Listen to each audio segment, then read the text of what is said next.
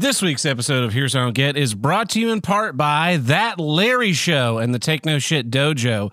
Visit thatlarryshow.com to join the dojo. It's a great podcast. Larry Blydner comes on every Wednesday and uh, shares with you some of the stories of his travels and his very uh, unique perspective on life and all of its foibles. Um, it's a really, really great show, and I really enjoy it, and I think you'll enjoy it too. So go visit thatlarryshow.com and subscribe. Join the dojo.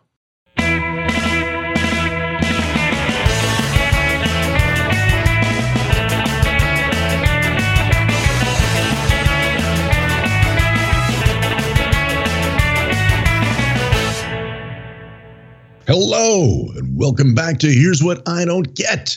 From north to south, east to west, the only formally intricate podcast to tackle all of life's toughest issues. I'm your host, Larry Blydner, from That Larry Show.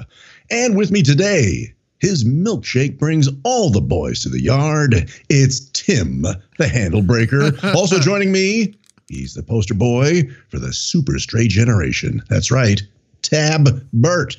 Welcome back, everybody, and welcome back, Larry. It's been a long time since you've been on the show. Oh, I'd say it's like what uh, three different hosts ago. It's it, quite a yeah, while. it was quite a while. Uh, Larry was yeah. on the very first episode of the show. Wow. Yeah, and now he's on the very last one. uh, what I mentioned it in the beginning of the show, but uh, Larry has a podcast called That Larry Show, and I think you just crossed 300 episodes in the last like I, month or two. That's correct. It is. Yeah, I can't yeah. believe it. Um, oh, shit he announced that show on this show, and somehow he's got way more episodes than we do. I think if we if we numbered all our minisodes and bonus episodes yeah. and movie commentaries and stuff, that that would count. Yeah, and uh, one of the things I like about your show, Larry, is that um, you you have such a great radio voice. You, it's so good. It's like the days of classic, um, almost classic audio drama radio so I love putting on your show. I'll I'll save up some episodes, and then when I'm going to work on a project, um, I like to put on your show because when you first started your show, I was in college and I was in a um, costume construction class, so I had to sew for class uh, once a week and I would listen to your show while I sewed, and it just kind of carried over in that like it's very it was very soothing and uh, like zen. I just kind of listened to his stories and be able to work on stuff. So yeah, great great show. If you're not listening to it, you should really check it out. Yeah, I'm thinking of transitioning just to straight ASMR. so yeah.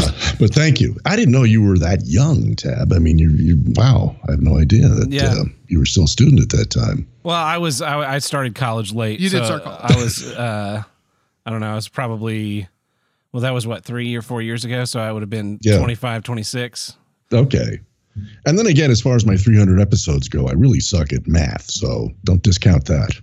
So. well, I think for a while you were doing Center Sunday, and yes. you were doing like two or three episodes a week for a while. Yeah, it was killing me. I had to back off that. It's yeah, too much. I feel that. Yeah, yeah we do. Yep. We really, do really padding here. those numbers there. yeah. yeah. Yeah, but um, yeah, it's it's fascinating. He's he talks about um, like he dur- during early on the pandemic, he was do, you were going on road trips and you were sharing stories about that, and I thought that was really interesting. Well, uh, funnily, I'll tell you a very funny little sidebar to that. Um, we were driving through Oklahoma, okay, which I know that's where you are, right? Yes, Tulsa, and um, I saw this fucking idiotic billboard for a casino, and it said something like "Have a safe." Was uh, what was the line? Something like safe, safe, safe case. Yeah, safecation. Thank you. Come and gamble here, where you wear a, you know, a hazmat suit or whatever the fuck the pitch was. And so I, I was so like appalled at that. I I tweeted uh, out, and suddenly I get this fucking message from Tab saying, "Hey man, are you in Oklahoma? what are the odds?" I was like, "Holy shit, this guy's on it."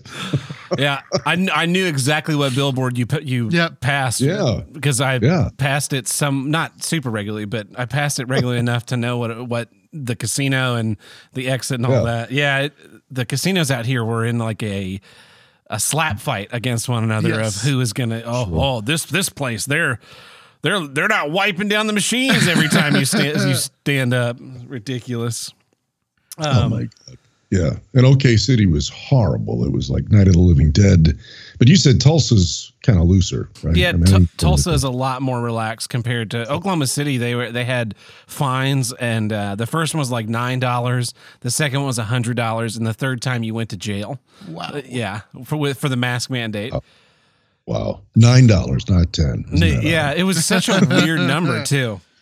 really? Jeez. Uh yeah, and then so anyway, well, um, Tim, how are you doing this week? I'm doing good. Uh, we had our movie night last night. Yes, and you introduced me to the uh, wild world of Scotch. I'm yeah. not much of a drinker. Uh, oh, and what do I, like? Uh, I I typically I typically like Shirley Temples women's drinks. drinks you would call women's drinks. I, I there is some whiskey that Tab has introduced me to that I do like. Uh, I, I, I, I do prefer a mixed drink though. Yeah. Um, but yeah, I've I'd never delved into Scotch before, and uh, the one thing I have heard about Scotch was that it's smoky, and yes. Uh, I, I, like barbecue, so I figured, hey, you know, how, yeah. how bad can Scotch be? be? And it turns out it's pretty bad.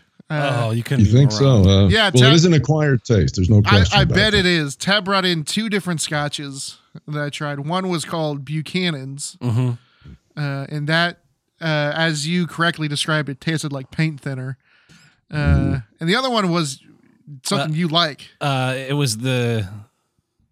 It was the dimple pinch. The dimple pinch. That's right. Dimple yeah. pinch. Uh, that's Walter White's drink of choice. Yeah, I knew no that much. shit. Really? Yes, yeah, that's what a, he drinks oh, in the series. That's why I unique, bought it. Unique bottle. Oh, okay. Yeah. Um, that what'd you think of that one? Much more, like much, much more tolerable. Yeah. It just has okay. a little bit of that paint thinner smokiness at the end. Yeah. Yeah.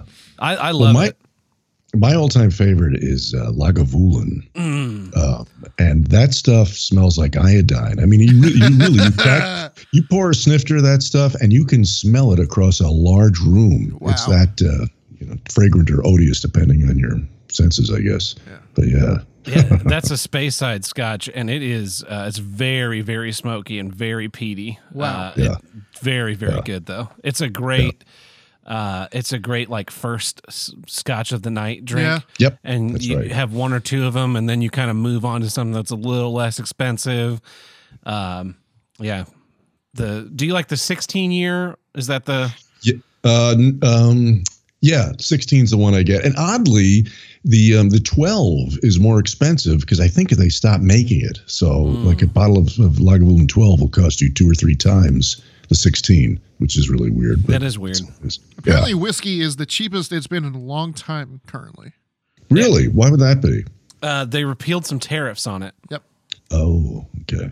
So okay. it's uh it's less expensive to get import. I was I watched this documentary actually a few months ago about Scotch, and I found out that if you bought a bottle of Scotch in Scotland, made made down the road, yeah, you're paying forty percent uh, in the range of 40% more than if you bought that same bottle of scotch at any liquor store in the United States because the taxes that the UK levies against its own products are yep. so high that it's cheaper to go to America and buy it. It's insane. Well, I mean, didn't Meghan and Harry's wedding cost fifty-seven million? isn't, that, isn't that fair trade? You got to pay for that dress. Decent man. deal, right? Yeah, yeah, So what the fuck? Of course they got to tax their scotch. We got to listen to your stuff so we get to we get your booze for cheaper. right. Yeah. Uh, Holy shit. We also watched uh we watched some some for the first time some, in like 20 years. Fine fine quality cinema. Batman. What'd you see? You saw Batman? Yeah, we watched Batman Forever and Batman and Robin, the Joel Schumacher Batman movies. Neither one of us had watched them in close no to 20 years. years. Yeah. yeah. Uh, they were so not who, as bad as we remembered. Who's the Batman in each of those? I don't even remember. Val who Kilmer and George Clooney, respectively. Yeah. Which was better? Uh, the Val, Val Kilmer. Kilmer one. Yeah. George Clooney is a terrible Batman. yeah. Yeah, I, I, would agree with that. I, I, haven't seen them since they came out theatrically, and I really. I well, yeah, we were we were kids, you know, when yeah. they came out in theaters. Yeah. Uh, but uh, yeah, good movie night. Yeah, looking forward. We watched a lot one. of Batman. We did watch a lot of Batman. Yeah. Well, are you ready to get into some issues? I sure am. As always. Uh, sure. Well, Tim, why don't you go first? What's your first issue this week? Here's what I don't get: uh, assembly line animation. Uh, speaking of Batman, one of the, uh, we watched another Batman movie.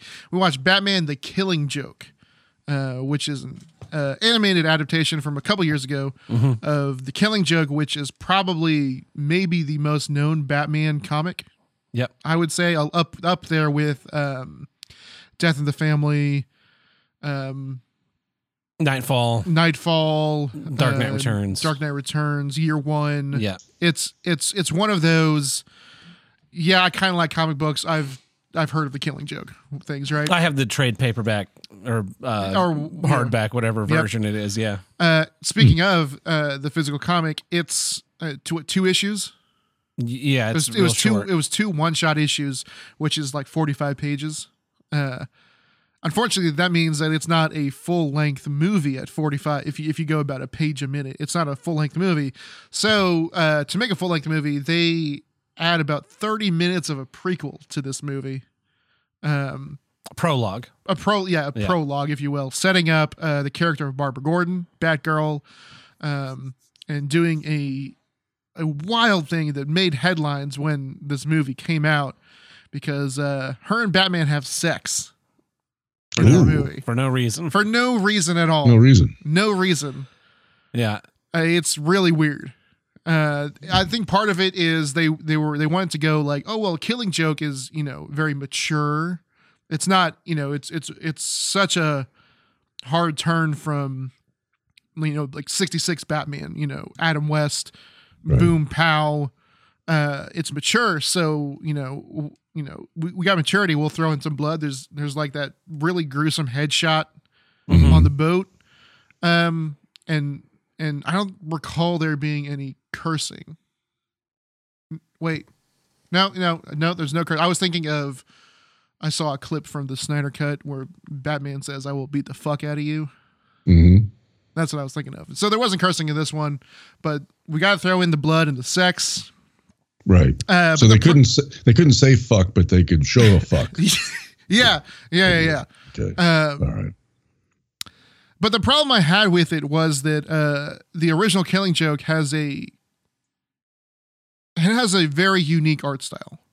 Okay. Uh, and this movie does not. This movie looks like all the other Warner Brothers DC animated movies. They pump two or three of them out a year at 90 minutes apiece because that is much cheaper than doing, you know, a couple of 13 episode uh, cartoons, you know, one season a year.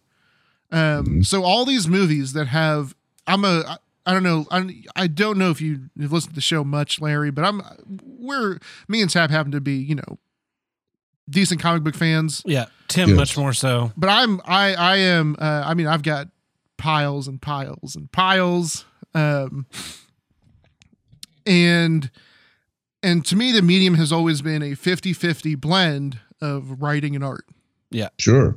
Yeah. You've got you've got the and even when you even on something like a silent issue where there's no text in the whole issue, that was written right? Mm-hmm. The writer sure. there, there's a yeah. script of saying you know uh, Batman jumps off the roof, right? There's there's writing that the that goes along with the art, and uh, to me, if you're adapting a, uh, you know, like a cornerstone of a medium, mm-hmm.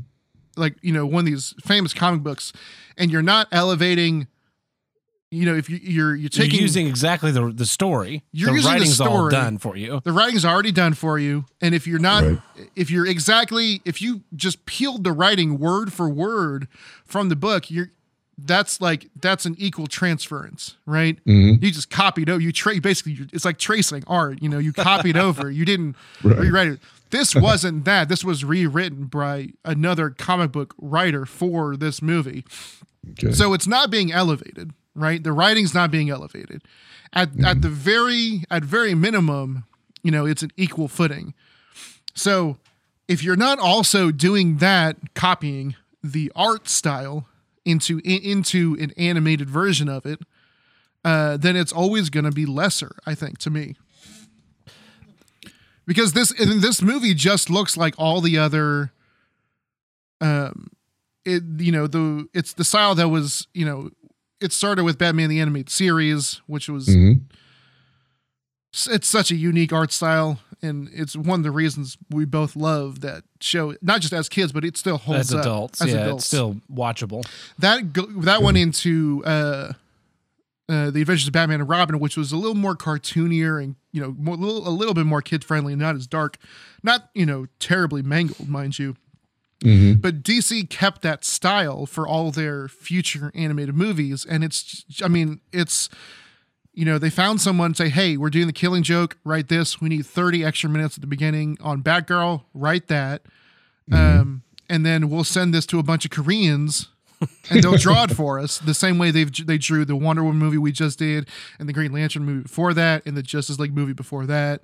I think this isn't just bound to comics, like the comic it's book not, movies, yeah. because cartoons now in general have all, all just devolved into this sameness they all kind of look the same. And yeah, there used to be there used to be art style, and I, I mean it's it happens not. I mean I think it's happening everywhere where yeah. everything's become this assembly line version of art where yeah. you go you know you go on Amazon to find a set of shelves, and th- there's 30 different brands, all with in- unpronounceable Chinese names. Yes. And it's all the exact same ripoff of the IKEA shelves. It's that, because it's yeah, they because they go to the IKEA factory. Yeah. Right. Mm-hmm. And they say, hey, we can just sell this as our own. We put our own fake name on it for, you know, 40% of the price. Yeah. And then when we get too many bad reviews, we delete it and go back. And there used to be a craftsmanship that went into making everything. Yes. Like cartoons when we were kids, every cartoon had a different style unless there was a reason for them n- to to have a shared style yes. or or you know, this artist has his style, like Genndy Tartakovsky He had yeah. his style. You know and what you that looks see like. it in Dexter's Lab and Samurai Jack and Star Wars: The Clone Wars. Yeah, yeah. But there's enough differentiating them that you don't go, okay, they're in the mm. same universe. They're different things. That's that guy's style. Then they would do things where they would draw two shows in the same style, like Batman the Animated Series and the new Superman Adventures because they because were, they're going to cross over, yeah, yeah. and you don't want to have like a it, you don't want it to look right. weird Right. Um, but that's not what people want anymore. We everything is this disposable. Music and, is the same way. Sure. There's the same eight people writing all the popular songs, mm-hmm. and uh, it's it's by the grace of God that someone that writes their own music, you know, gets a chance to become famous. And then when they do, their producers, you know, and the labels like, oh, here's your team of of people that are writing your songs they wrote all of Beyonce songs and Taylor Swift songs, and you know, pump it pump it out ad nauseum. Mm, yeah, sausage link. So I wasn't aware of that. So are all or virtually all of cartoons now offshored to Korea for for financial uh, considerations or what? Most of them are.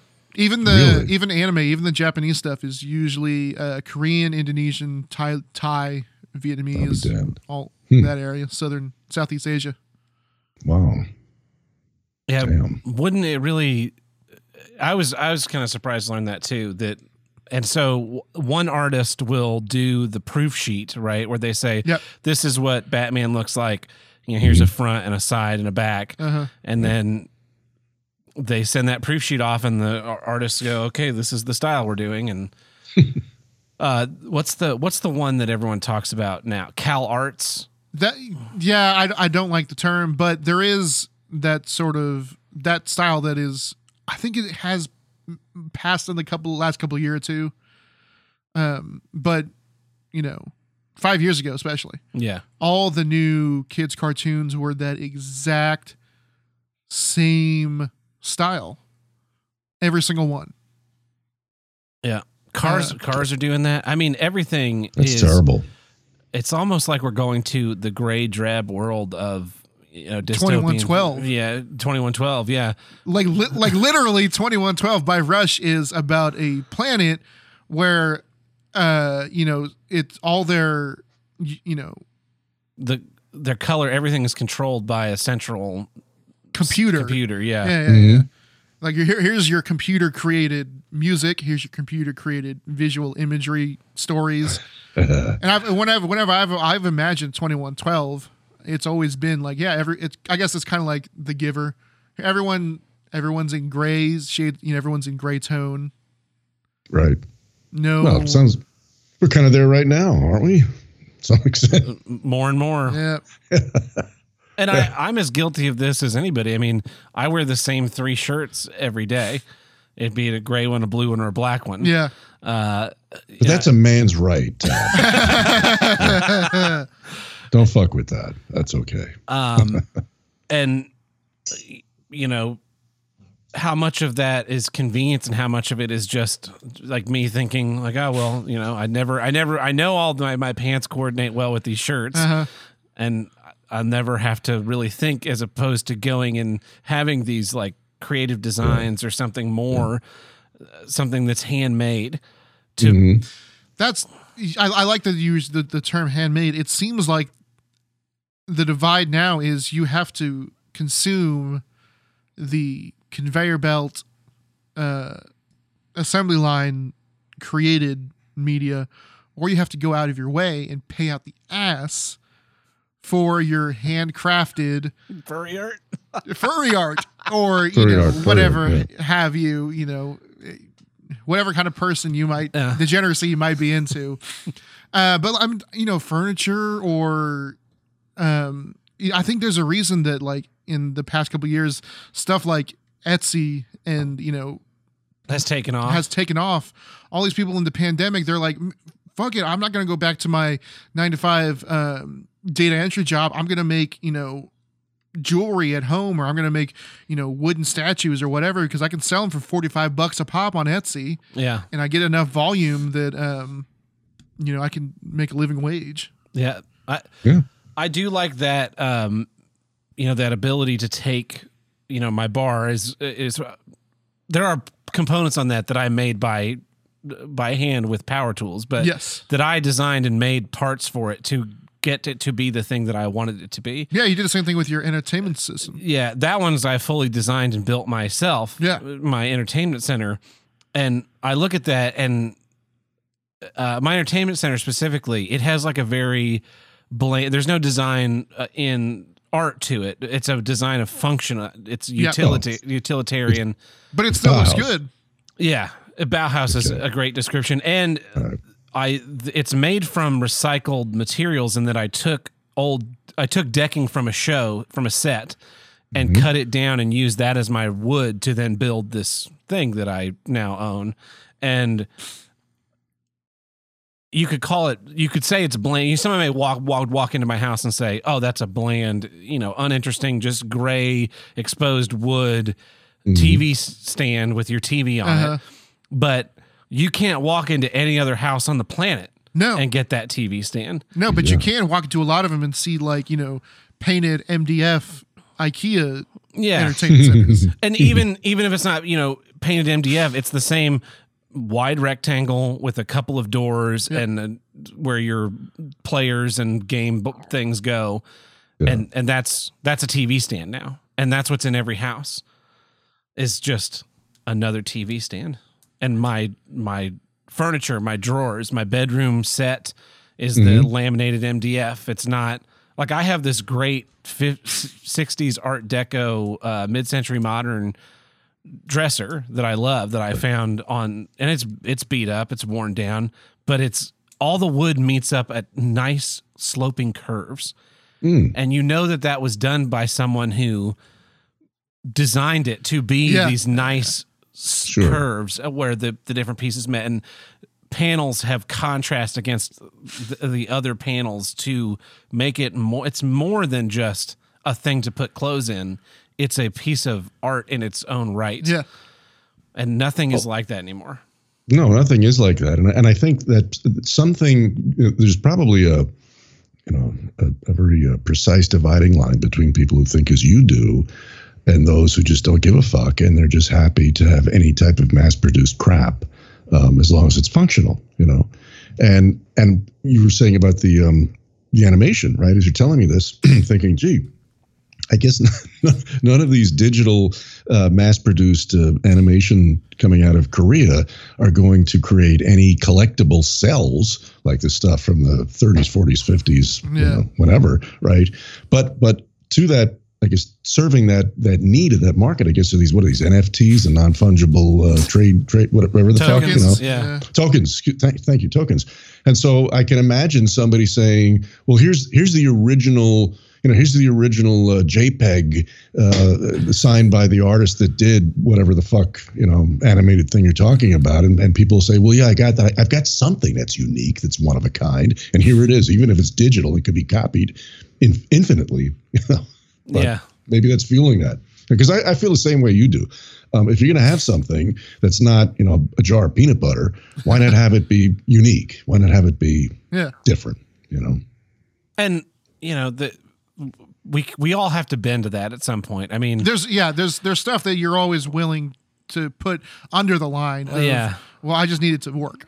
And right. And, and when there's some stuff you have no choice. I mean, you can't really go buy a an old 50s refrigerator anymore. Yeah. Like you'll see them places and it's a guy who they had they bought it and knew, mm-hmm. you know, their mom bought it and then their yeah. parents died and now it's just still in the the garage because you can't get rid of those things right you can't buy that but so you're stuck buying like a rectangle refrigerator with ice in the door and yeah. the two different sides right. with the right. the drawer freezer but as much as possible if you can buy those things that are the things that are different if you mm-hmm. can consume the thing that is unique um sure. i th- to me i think that'll make your life better yeah yeah to not have to to not say like, oh yeah, I got the Bernhardt uh, collection 76C at yeah, Mathis yeah. Brothers Furniture that came with a sofa and a love seat and a yeah. chair. Like no, right. I bought I bought this sofa at a at a swap meet and then reupholstered it myself, and I bought mm-hmm. this cool chair on Craigslist and and it's just a cool chair that doesn't yeah. match the other stuff, but it's it's nice. It's this nice like eclecticism, eclectic, sure. eclecticism. I don't know if that's an even a word. Uh, but of finding those things that you say like I like this, I like this part of this. Let me yeah. assemble this into something that is m- my own instead yeah. of m- making your house look like the IKEA showroom in the brochure. That's that when I went to IKEA, I've only been to IKEA once, but I went to I- IKEA and I didn't understand why we needed to have all these like little setups of oh this is what your kitchen is like and here's a bunch right. of stuff with tags and this is what a living room might be like and there's tons of those because in my mm-hmm. mind i'm thinking just give me one of everything just lined up against the wall like we have this sofa in blue brown gray black we have these yeah. shelves you know in four foot in all these colors and five yeah. foot in all these colors and six foot and all. And I would just walk through and go, okay, I can collect all these, but uh, I guess other people they want to see that they look go into that room. They're like, oh, this would be really nice. Let's buy this table and chair and sofa and these shelves and these little knickknacks. And we'll just get this nice little corporate, th- this nice little corporate display. We can just plop right into our house and sure, uh, and they'll be safe. I'll be safe. Everybody wants yeah. to be safe, right? Safer than we want to be safe uh, stylistically. Look, this was assembled by somebody who allegedly knows what they're doing. So no one will mock my living room setup, you know. So yeah, this is very fashionable and in. fashionable and in until it's not, and I'll get the next trendy crap. Then I'll go back to IKEA and buy the next display, That's store right. display. Um, yes, well, Tim, do you have anything more on this? No, I think that's about it. Well, Larry, what is uh, your first issue this week?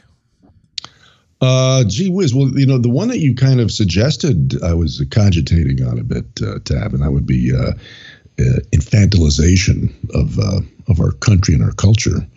And uh, I guess I, I do get it, and I don't get it. I mean, I what I don't get it is is what I don't get is having to live with that, and what but I, what I do get is how it's happened. I think, you know. Yeah. So um, it's it's really it's really bizarre when you when you think about it.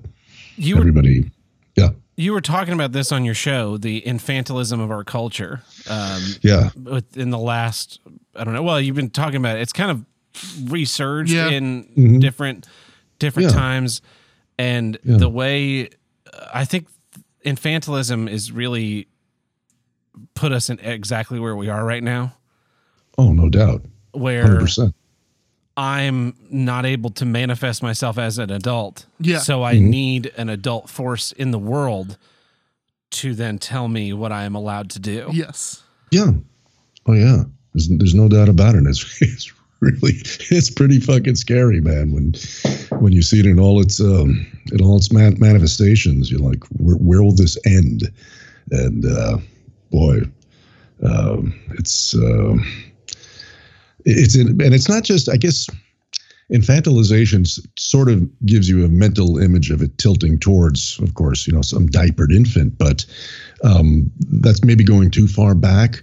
I think everybody's sort of being corralled into the uh, maybe like around the preschool age, you know, where they can speak and act for things and take a few baby steps, but basically stay in stay within that little uh, in that enclosure and do as you're told. Um, it's really nutty. How many people think of all the people who, who you see you see this on Twitter a lot, which I truly despise. By the way, you're not there anymore. No, I was unpersoned. they, they, they unpersoned you, yeah, yeah.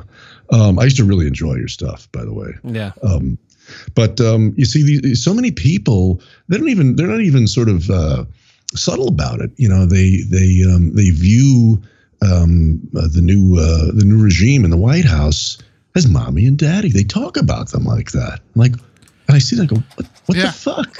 What is wrong with these people? Mommy and dad for a fucking politician? what? Where's you know, my money, Daddy Biden? Where's my right? I want my money. I want my free shot. I want my my free education. I want my free health care. I want my free uh, uh, contraception, my free abortion. Just fucking give me shit. Daddy's supposed to give me shit. Give me shit. Yeah. Where's my allowance so, this week? My allowance. right. That's coming. That's uh, coming. And that. Uh, oh yeah. Yeah. The so the way people look up to the other infantilization I see, I saw this clip this week, and it was this one internet guy, Destiny, debating another internet guy, Vaush, and they were talking about uh, the risk of being. They were. T- it was in regards to Kyle Rittenhouse. What happened with him, and okay. the risk when a crowd is surrounding you, and mm. whether or not you should use a firearm right? right? And Destiny's saying we have we have seen this before. We've seen when a person doesn't defend themselves and they are getting beaten nearly to death or killed. Yes. And that is a thing that happens in the real world.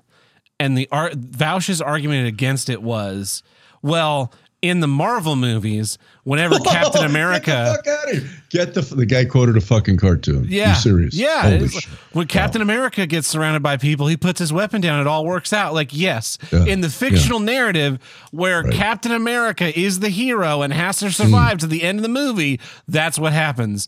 But yeah. you aren't even you're not even Captain America. You're not even like one of the secondary characters. You're the guy on the bus that got exploded and maybe they pulled you out in time and maybe they didn't. Yeah. You were yeah. you were everyone has this we get it got drilled into us as kids that like you're special and you're a mm-hmm. hero and along with that is then the total conformity that you need to constantly show yourself. And so between all those two things, we yeah. have people that just cannot get out of their uh, can't get out of this idea that everything is supposed to support them. They're the star of their own show. Mm-hmm. Yeah, it's it's mind blowing. You know, somebody somebody posted this video I saw a couple of days ago. It was really it was really hard to watch. It was this enormous fucking bear. I mean, the thing was as big as a house at the side of a road. Must have been in a state park like a Yellowstone or somewhere. I think I saw this and, one. Did you see that? Yeah. Incredible. And this this bear has this sizable hog. I mean, the hog must have been a couple, three hundred pounds himself. And he's got him by the by the back of his neck. And he's trying to pull him up into the woods and two or three cars cars are on the side of the road watching this this drama unfold you know and the and the caption the fucking caption on this thing was, "Wow, man, hogs are tough," you know. So it went on, yeah. So so it it went on for like ten minutes, right? And it was horrific to watch because this fucking this hog is just screaming as this bear is re- literally ripping his spinal cord out of be- behind his skull, trying to drag him up so he can eat him. And it just went on and on and on for like 10 minutes. And then what happened was I guess the, the bear got tired or the, the hog was too heavy from the haul up and it, the bear just kind of walked away. And I'm thinking, well, the hog doesn't seem very tough at all. He's fucking dead in a, in a, in a gully, you know.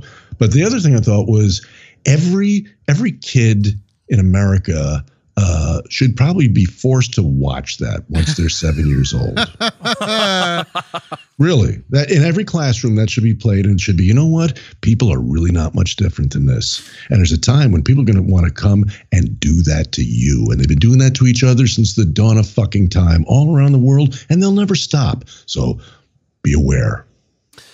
Yeah, the kids not being allowed to be exposed to things is yeah. another part of this infantilization. Oh, yes. Like kids yes. don't even play outside anymore. Nope. No. I don't get no. it. It's so insane.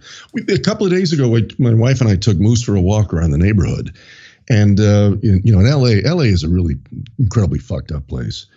You never see people in the front of their homes. They're always you know, in the backyards or in their cars, whatever. But it's, it's very uncommon to see anybody in, in their front yards. And uh, we look over, and there's a couple of kids, about maybe five, six years old, maybe brother and sister, I would guess. And one of them is scooting around in the driveway on a on a Marx big wheel, and the other one's uh, bouncing a ball off a pitchback thing. And I looked at my wife. I said, "Do you believe that? There's, I don't see a device.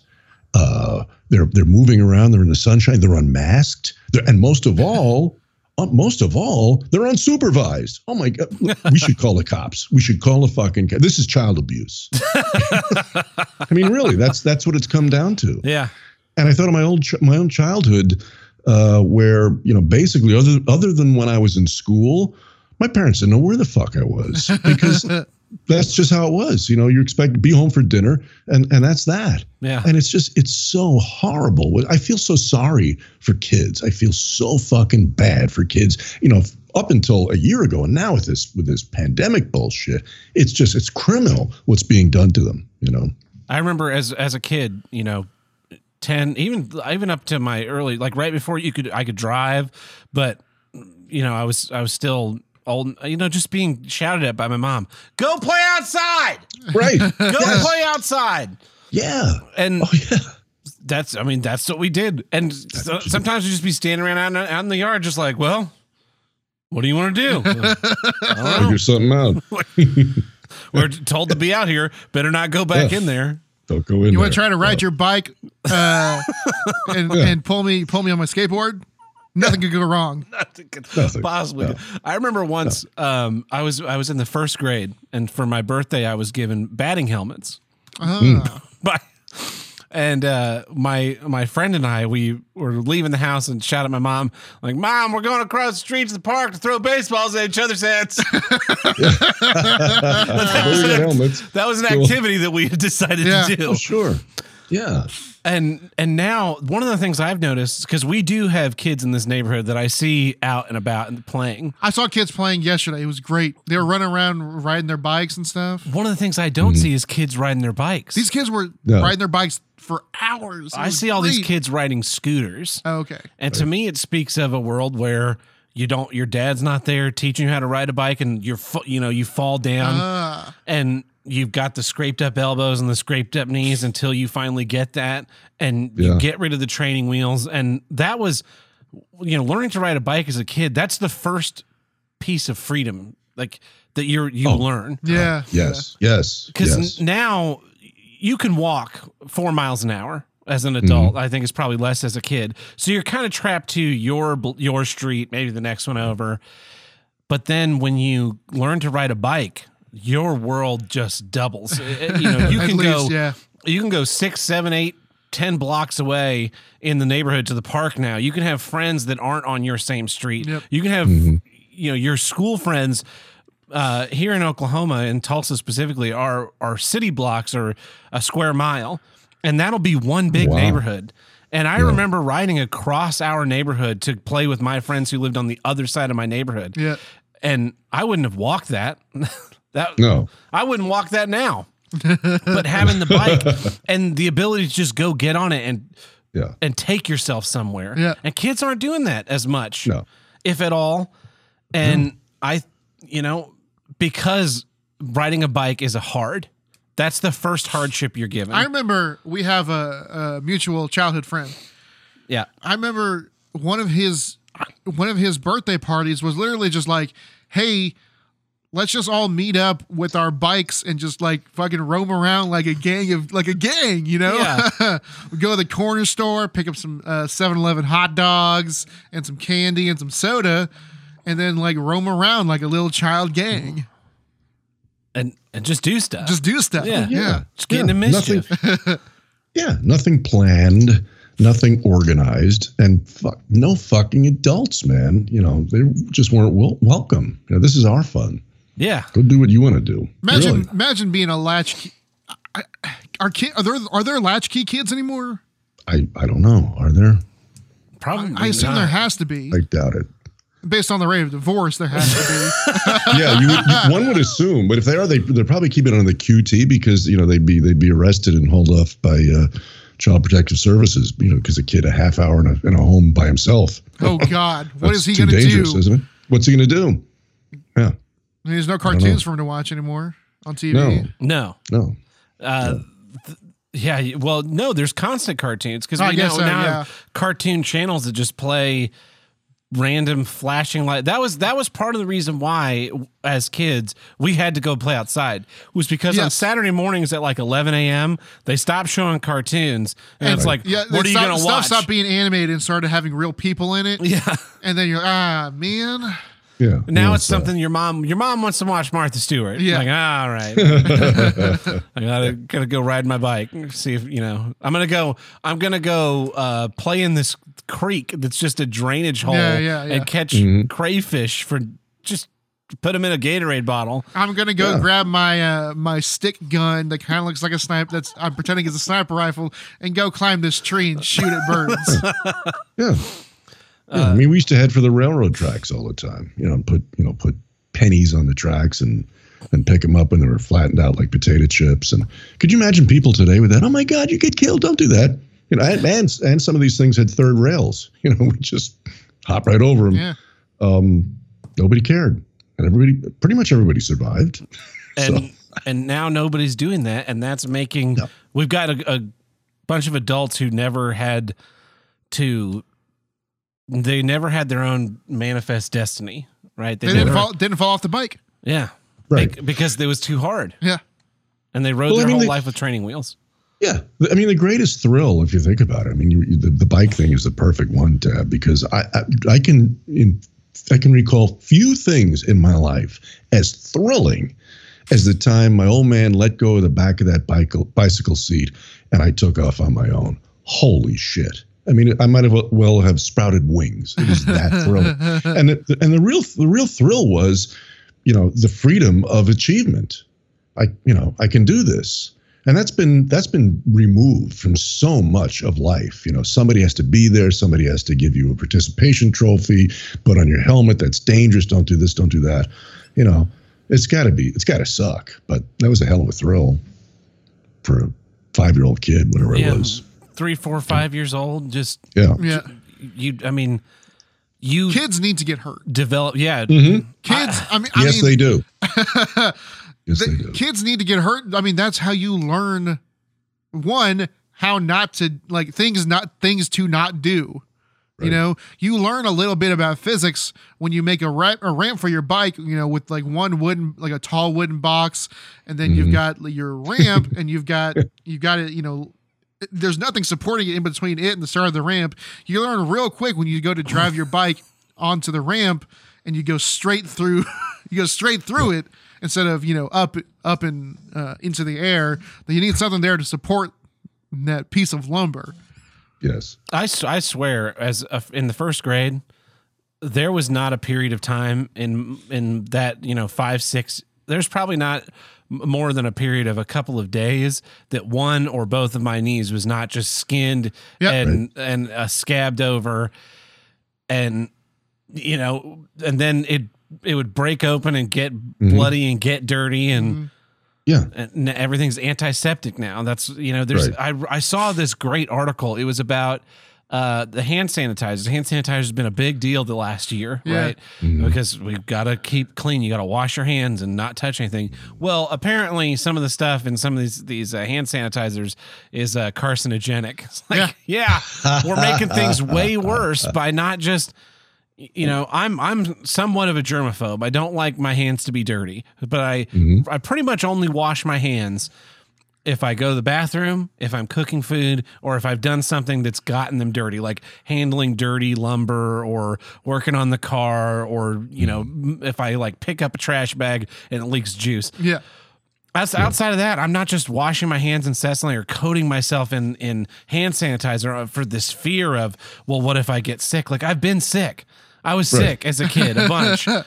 and yeah. you you you get a fever for a couple of days and you your mom brings you soup in bed and then you get up and then when you're an adult you have to make your own soup and you just mm-hmm. have to mm-hmm. make do. Yep. And people still want their mom to bring them soup. It's like, you know, you're 30 years old. Mom's not bringing you soup anymore. Time you it's time you learn how to make soup. Yeah, that's my sister is a, I've been pushing on her and pushing on her to get her to learn how to cook because by the time I was her age, I was cooking in the home, full meals, full mm-hmm. meals for the whole family, and and she's afraid to turn on the stove, and yeah, I like I don't get I don't get how like we have the same parents. How how are you not doing these yeah. things, and uh, you know there are a lot of people like that. There were people when we were in high school who were afraid to drive yeah. Because well, you know, I don't know. It's you, you just have to face it. You when something's scary, when something's hard, you just have to overcome it. And if you yeah. spend your whole life avoiding trying to overcome it, trying to not fall off the bike, trying not to burn yourself on the stove, you are going to become an adult who has no functional abilities to do anything in the society we live in. Yeah. And it's just and I mean I look at that and I go, well, that's that's why we are where we are that's why China's going to kick our asses economically and in the next war. We're yeah. toast, baby. do you think? I mean, really? Do you think Chinese kids are like worried about oh this burning themselves on the stove?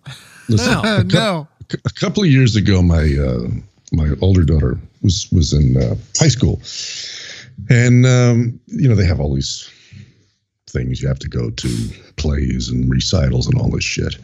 And so one night they had one was kind of interesting, and it, they they had a, a gang of uh, kids, must have been you know 18, 20 of them from mainland China, who came in for some kind of a, they, they were on tour around the states doing sort of this intercultural exchange type thing, whatever, right?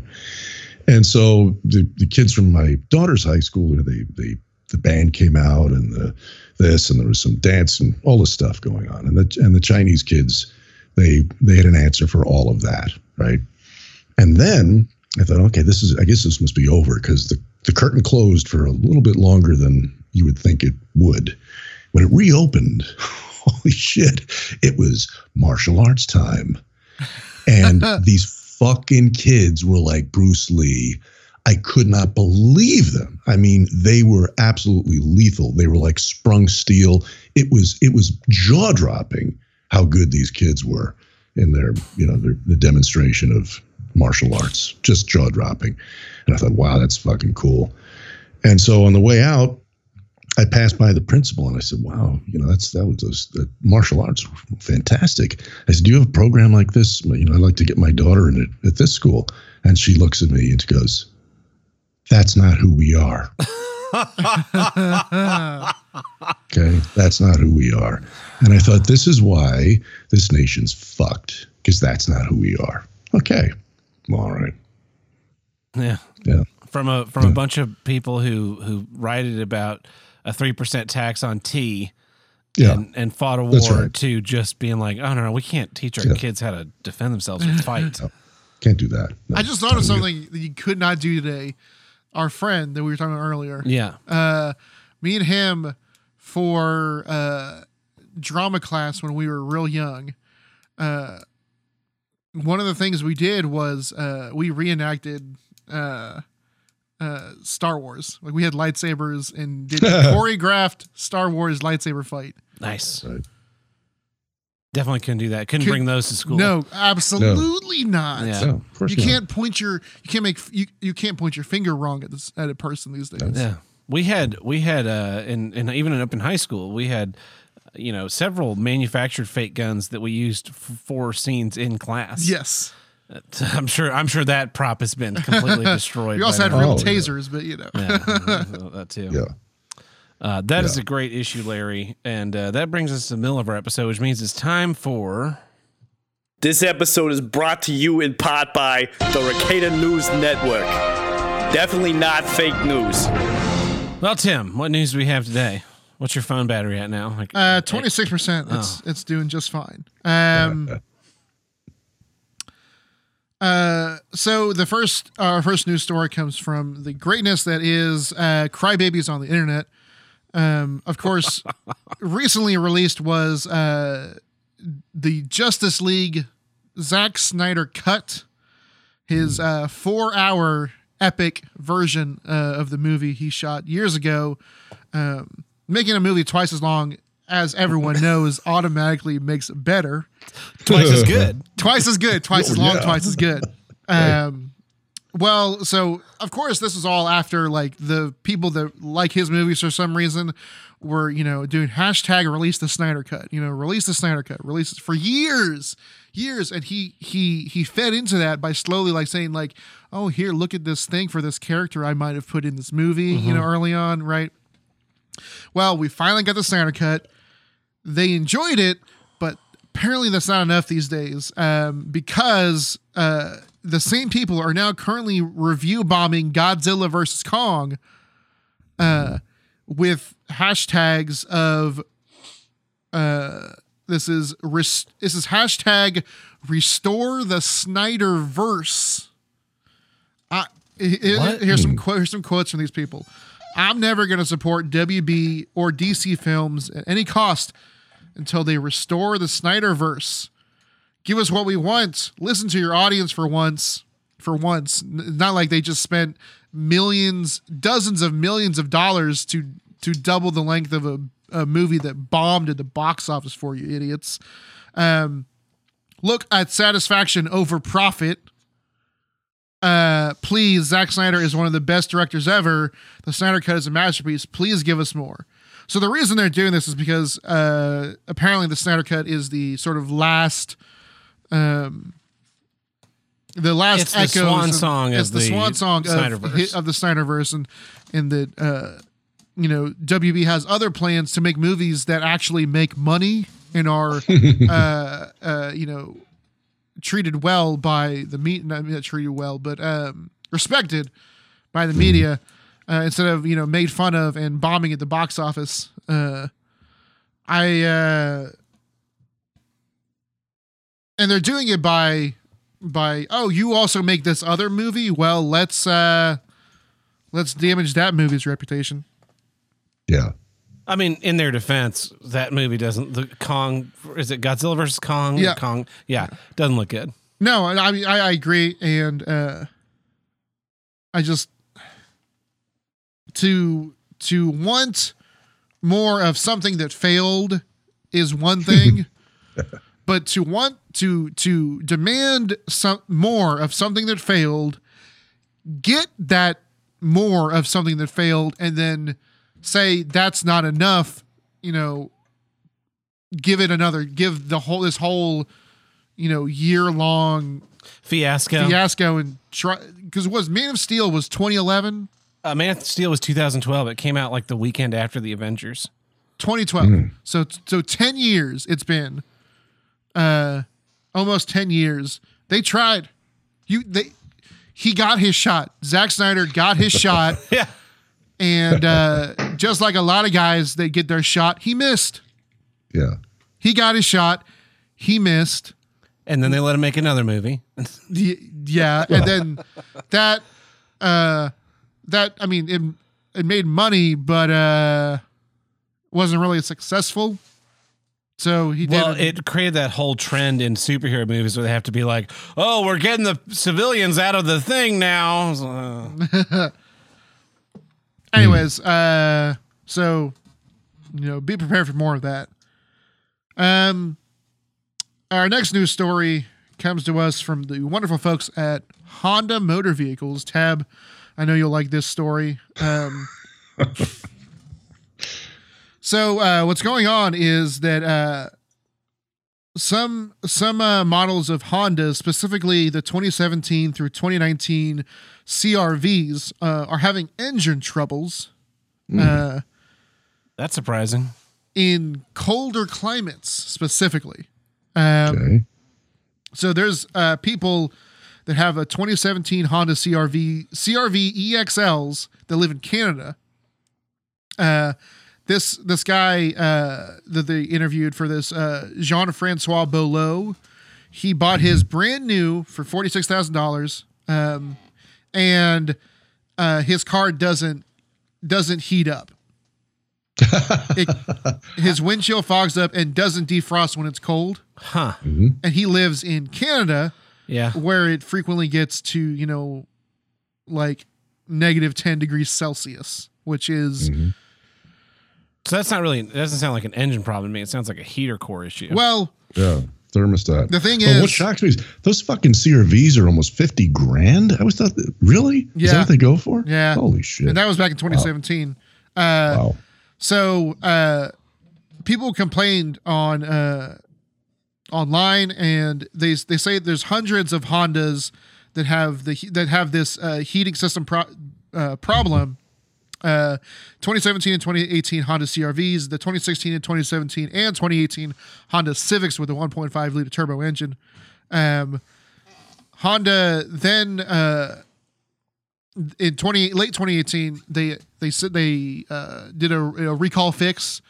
Um, it, it included new software an oil change and in some cases a brand new ac unit. But on plenty of people's vehicles this didn't fix it uh, and so they're stuck with cars that Don't work. well Good. they work well for three seasons Ah. and then winter hits and they don't. Uh, and so the most recent advancement in this is Honda saying that the best way to get the heat to kick in is to take long drives without stopping and to stick to the freeways. That's technology. yeah. Just cruise past work and then loop back. Yep. Yeah. Yeah. Uh, Bring an electric blanket and plug it into the cigarette lighter. They probably don't have cigarette lighters in it. Yeah. Hey, AC outlet. Yeah. wow, that's Uh, some lame shit. So so like Honda is like giving people giving these people like trying to give them tips instead Yeah. of instead of fixing the problem. They're like, Wow. well, you get like a get like a plug-in car heater. hmm Uh, but like my my favorite was like just don't start and stop as much. Just Yeah. don't use your brakes. Uh, I, I never liked Hondas. I, I liked Honda. I had an Do you 01 like a- Accord for a long time, and Is it- uh, it ran great. It, I, you know, keeping the maintenance up on it was fine, and I had really intended to keep it for another three years, and then I got rear-ended by a girl with no insurance, so I had to buy a new car. Oh, shit. Yeah, it sucked. Was she was she at least hot looking? Uh, no, and she had a kid. Ah, Yeah, man, that's the worst. so she makes a lot of poor decisions. uh, Well, we've got one last news story, and I picked this one because uh, based purely based on the headline, I figured you would love this. Um, there is a New York City bar infamous for repeatedly defying Governor Andrew Cuomo's COVID nineteen restrictions. Uh, sheriff deputies just padlocked the place wow. physically padlocked the place. Uh, it, this is Mac's Public House in Staten Island. Okay. Uh, and uh, he he he's planning on cutting the locks off and opening of back up. course. Uh, the thing, so what he was doing was they were passing all these mandates, other than even not even just the mask mandate, but you know, like the you know the auto you know bars couldn't couldn't serve uh, bars couldn't be open, and so how do you be a bar without being a bar? You give the liquor away for free. Oh, You don't take okay. money for it. yeah. right. So uh yeah, this guy was uh um giving the liquor uh away for free. Uh of course they arrest this guy and uh Mm. uh he then uh days after days so they arrested him this was eight this was back in april this was april of last year when they first when the lockdowns first happened um he uh he had a sheriff's deputy with his car Good. Don't enforce bad rules. Yeah, That's right. Uh, it was it was they kept their f- indoor dining going. They were going pa- they were going past the uh, the curfews. that were being. Uh, This guy sounds like a folk hero. I mean, He he, he, really does. He does. We need more of that. Yeah, we need to help him build a killdozer. Really, really get it on. There's a similar case going on right now in Burbank, California, and uh, some guy owns a, a saloon there. It's called something like Tortilla Flats. I forget what that's something Flats. And uh, same same drill. You know, he's refused to shut down through the whole thing, and uh, it's it's beautiful because what they what they did here was they had his um, his water and power shut off. Wow. Yeah. So one of his, so you know, the very next day, um, three or four of his favorite, you know, patrons showed up with Honda generators. Presto, here's your here's your power. And then uh, some other guy who uh, I don't know how, how the hell he owned it, like a tanker truck, and parked that there. And says, "Here's all the water you need. It'll flush your toilets and whatever else." And um, you know, he's he's still doing it. They padlocked his his doors. He snipped them off. Then the judge said, "I'm going to throw the book at you." And this guy, this guy's got balls, man. He just says, "Hey, judge." Do whatever you want. Do what you got to do. I am not complying. I'm just not. Yeah. So I don't know. I don't know where this is all going to net out. I sure hope he wins. Um, but yeah, yeah. This guy had his bar had his bar declared an autonomous zone. that's it. That's good. Yeah. like that. Yeah, good. God, this has got to end sometime. Uh, people, the the guys like this are the solution to this problem we have going on. Is that that they can only enforce it against so many of you at once, right? Yeah. It's like it's like in school. You know, one kid throws mashed potatoes to start a food fight, Yep. and that kid's going to the principal's office. But once everyone's throwing throwing stuff around, there's really not a way to punish everyone all at once. So it, the way to, to end the lockdowns is to just go open your business, go open your bar, go to the restaurants, support these places that want to stay open, uh, and they can't. There's not enough cops to force us all to be in our homes.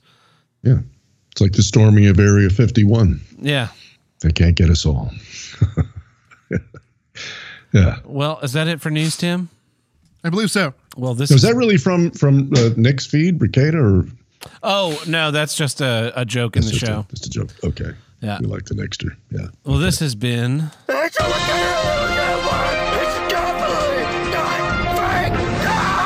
Sometimes you lose. Well, th- uh, that takes care of our legal obligation this week, Tim. But you know what it doesn't take care of? What? Declaring my house an autonomous zone. if you want to help with that, you can visit us at patreon.com forward slash HWADG, which stands for. Here's what I don't get. And over there, we have five tiers. We have the one buck tier, which gets you early access to each week's episode, plus our monthly minisodes and video of the episodes as they are released.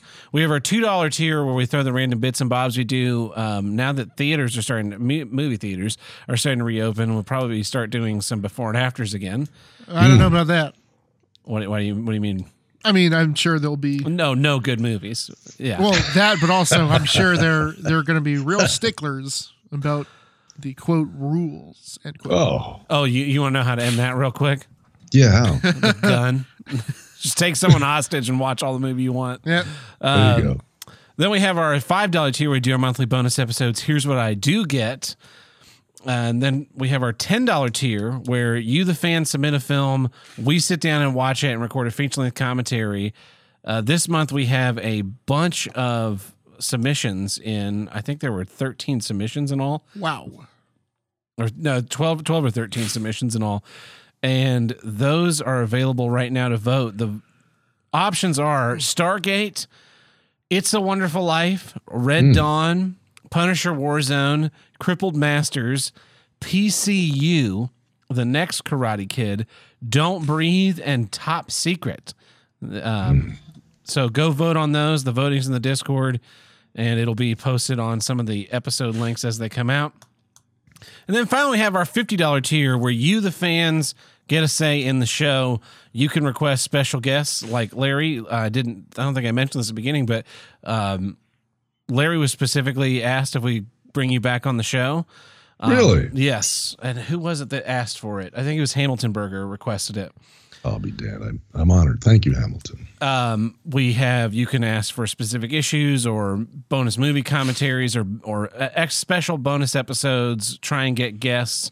Uh, anything you want to request, we will try our best to fulfill when possible. Uh, we have a few more guest requests coming up in the next few weeks. Um, part of that is based on the schedule of the person who's guesting, so we'll be teasing those as they come. But uh, yeah, thank you to all of our patrons. Thank you to everybody who supports the show. You yep. make you make the show able to. Ha- you make the show. You are the reason why the show is able to happen. so we do do appreciate it. And uh, let me get into the last issue this week. Here's what I don't get: thinking gasoline vehicles are going to be obsolete. I saw. I read an article this week about so the Grumman LLV, the classic mail car. Yeah. That we've it's been around since 1987. In 1987, Grumman was given the uh, contract to make these long life vehicles, and with the goal of those vehicles serving for at least 24 years, and then it was bumped up to 30. So since 1987, we've been using the same vehicles. It's been 35 years now, 34 years now, and they're starting to retire that fleet the those vehicles were only made between 1987 and 1994. Wow. So seven years they made all of the postal cars we have now. Currently. Yeah. Huh. They, wow. They use a right. very small engine. They're very energy, fuel efficient for 1987 times. Yeah. Now, now they're a little bit behind the curve. Um, they're very simple machines, front wheel drive. They have tons of replaceable parts they're great. They're a great vehicle. You can't buy one yourself because yeah. you know why would the government allow you to have a car that'll last thirty years? That's crazy. um, so they're they're talking about uh, retiring those and bringing a new fleet, and the new fleet was awarded to Oshkosh Defense. They designed yes. this new, um, very goofy looking the vehicle. duckbill. Yeah. yeah. It's got a huge yeah. front window and a tiny smushed uh, the huge front bay. window, I understand. Like that's yeah. a that's a great design choice, but I don't understand that jutting out duckbill looking thing of it. Well, so they can put the little. I think it's a 2.2 liter engine they're going to be putting in these. Um, so that's it's so you have the maximum cargo room, and you also put a small engine in it, like your big uh, UPS trucks. Those use big diesel engines. Yeah. So they're not as fuel efficient. The idea of these LLVs. So I can hear them coming down two blocks away. yeah. The idea of these LLVs is that they'll be very fuel efficient to you know, save a ton of money. Well, there is some controversy because uh, Biden just signed an executive order mandating that all federal government vehicles, the federal government vehicle fleet, switch to an all electric fleet by 2035. Okay. But I mean, it gives them some time. Yes. But the post office is going ahead with this already predetermined and filled out contract that went underneath under Trump's administration uh-huh. to start buying and building these Oshkosh Defense long yeah, and vehicles. they sh- I bet they're supposed to last way longer than past 2035. Exactly. And the the people are horrendously upset and the woman in the article that I read had this quote saying, "Why would we waste all this money making a vehicle that will be obsolete in 10 years?" thinking that we're going to switch to electric vehicles, thinking that gasoline engines are going to be obsolete. And mm-hmm. I I just just looking at that at the surface level, if you snapped your fingers right and you got all the gasoline cars off the roads and we all switched right. to electric vehicles. Yeah the far-reaching implications of that, that, of what that will destroy. You're no longer going to have auto parts stores because these electric cars like Tesla and the BMW stuff and the Volvo ones, they don't have user serviceable part user serviceable parts you can just no. swap out. No, you have to buy a new one. Yeah, you have to go to, to a Tesla service center to have these cars worked on. So mm-hmm. it's like a Mac. Yeah, your your auto zones are all gone.